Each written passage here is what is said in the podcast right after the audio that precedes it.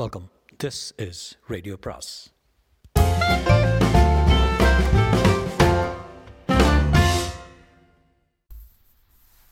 பொன்னியின் செல்வன் அத்தியாயம் ஐம்பத்தி ஐந்து. பைத்தியக்காரன். கடம்பூரிலிருந்து தஞ்சை பிரயாணத்தின் முதற் பகுதியில் வந்தியத்தேவன் பெரும்பாலும் நினைவிழந்த நிலையில் இருந்தான். கட்டை வண்டி ஒன்றில் அவனை கட்டி போட்டிருந்தார்கள். கரிகாலன் உயிரிழந்த அன்றிரவு புகையும் தீயும் அவனை வெகுவாக வாட்டியிருந்தன. பிரயாணத்தின் போது சிறிது நினைவு தோன்றிய போதெல்லாம் கண்களின் எரிச்சலும் உடம்பின் நோவும் அவனுக்கு அளவில்லாத வேதனை உண்டாக்கின. அரை நினைவாக இருந்தபோது ஏதேதோ பயங்கரமான தோற்றங்கள் அவன் முன்னே தோன்றி அவனை வாட்டி எடுத்தன. வீரபாண்டினியோட தலை மட்டும் அவன் முகத்தருகில் வந்து, "அடே, நீயா என் வழிக்கு குறுக்கே நிற்கிறாய்?" என்று கூறிவிட்டு கோபமாக விழித்தது. நந்தினி சில சமயம் அணிபணி அலங்காரங்களுடன் அவன் முன்னால் நின்று புன்னகை புரிந்து அவனை தன் மாய வலையில் அகப்படுத்த பார்த்தாள். இன்னொரு சமயம் தலைவிரி கோலமாக நின்று கண்ணீர் விட்டு புலம்பினாள். மற்றொரு சமயம் பேய்கோலம் பூண்டு பயங்கரமாக சிரித்தாள். ஆதித்த கரிகாலனை தொடர்ந்து ஒரு நிழல் உருவம் கையில் கத்தியுடன் வந்து கொண்டிருந்தது. வந்தியத்தேவன் அதை தடுப்பதற்காக பாய்ந்து சென்ற போதெல்லாம் இன்னொரு ராட்சச நிழல் வடிவம் பின்புறமாக வந்து அவன் கழுத்தை பிடித்து இறுக்கியது. கொழுந்துவிட்டு எரிந்த நெருப்பில் அவனை ரவிதாசனும் அவனுடைய தோழர்களும் தூக்கி போட்டார்கள். அவன் உடம்பு பற்றி எரிந்து கொண்டிருந்த போது கந்தமாறன் அவனை பார்த்து, "அடே ஸ்நேக துரோகி, உனக்கு நன்றாய் வேணும்" என்றான். பார்த்திபேந்திரன் அவனை பார்த்து, "அடே, உனக்கும் இளையபராட்டி குந்தவைக்கும் திருமணம் நிச்சயமாகிவிட்டதா? முகூர்த்தம் எப்போது?" என்று கேட்டுவிட்டு இடி இடி என்று சிரித்தான். சேந்தராமதன் அவனை தீயிலிருந்து தப்புவதற்காக எங்கிருந்தோ ஓடி வந்தான். வைத்தியரின் மகன் பினாகபாணி ஒரு மரத்தடியில் ஒளிந்திருந்து சேந்தராமதன் தலையில் ஒரு பெரிய தடியால் அடித்தான்.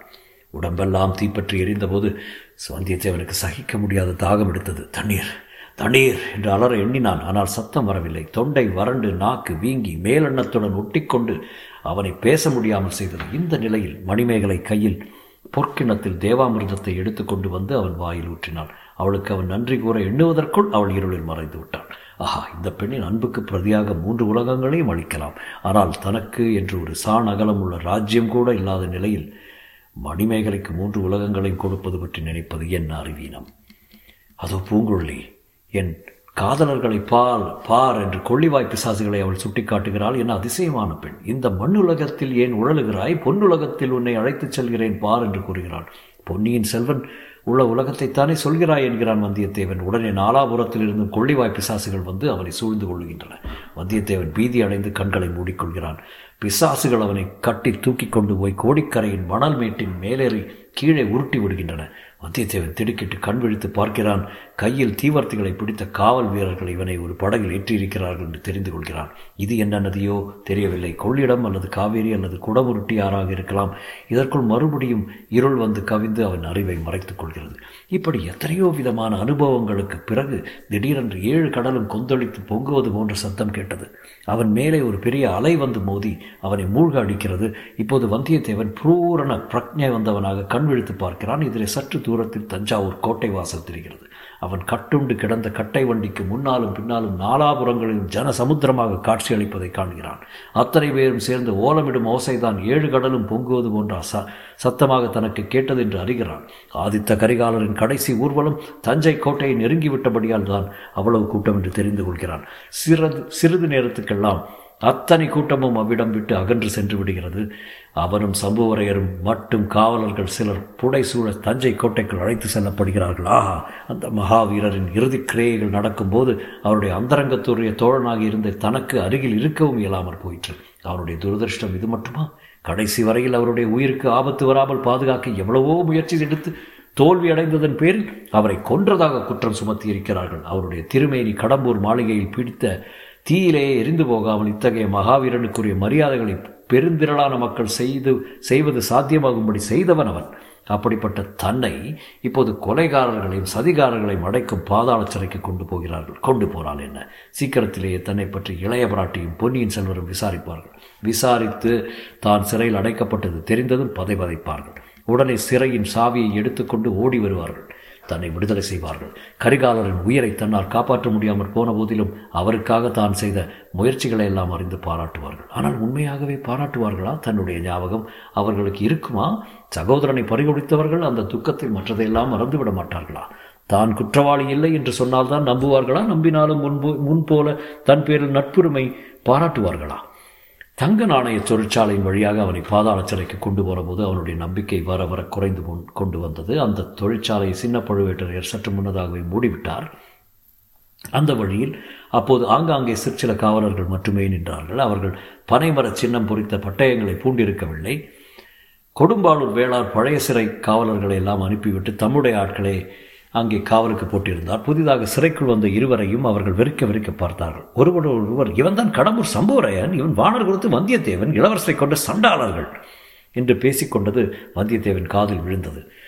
புலிக்கூண்டுகள் இருந்த அறை வழியாக அவர்களை அழைத்துச் சென்றபோது சோழர்குல மன்னர்களின் மரக்கருணைக்கு அவை சின்னங்களாக தோன்றின. மறுபடியும் கீழறங்கி எப்படிகள் வழியாக அழைத்துச் சென்று வந்தியத்தேவனை ஒரு தனி அறையில் அடைத்து பூட்டிவிட்டு காவலர்கள் சென்றபோது அவனுடைய நம்பிக்கை முழுதும் போய்விட்டது. அங்கிருந்து தான் விடுதலையாக போவதில்லை, உயிர் போன பிறகு தன் உடலைத்தான் ஒருவேளை அங்கிருந்து அப்புறப்படுத்துவார்கள் என்று எண்ணிக்கொண்டான்.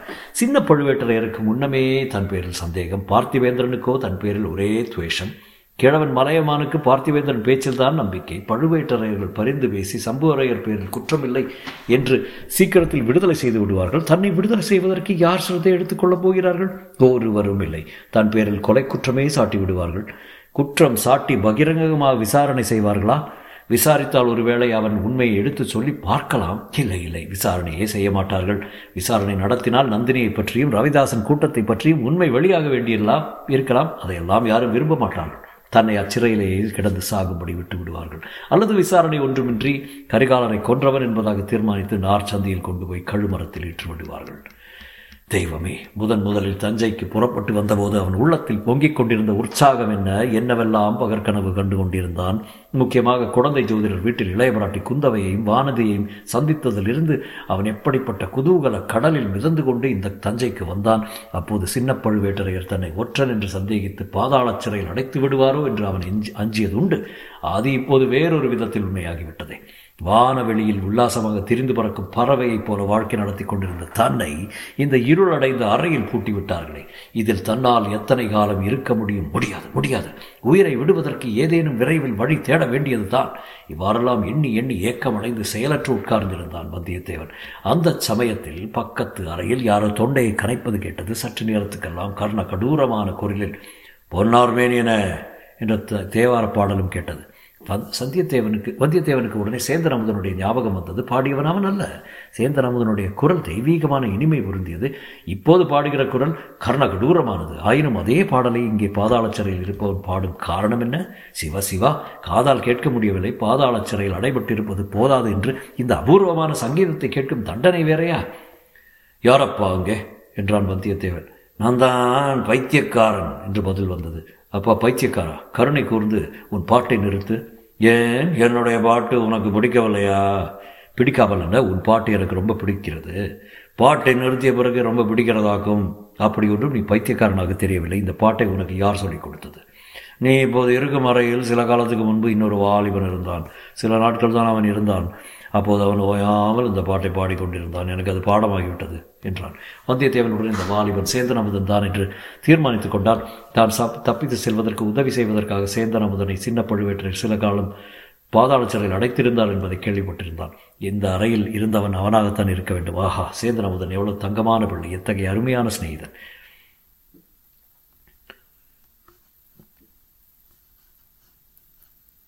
இந்த அறையில் சில நாட்கள் இருந்த வாலிபன் யார் உனக்கு தெரியுமா என்று கேட்டான். தெரியாமலன, அவன் பேர் சேந்தமுதன், யாரோ ஒரு ஊமைச்சியின் மகனா? உண்மையில் அவன் யார் என்பது மட்டும் உலகத்துக்கு தெரிந்தால் தெரிந்தால் என்னாகும்?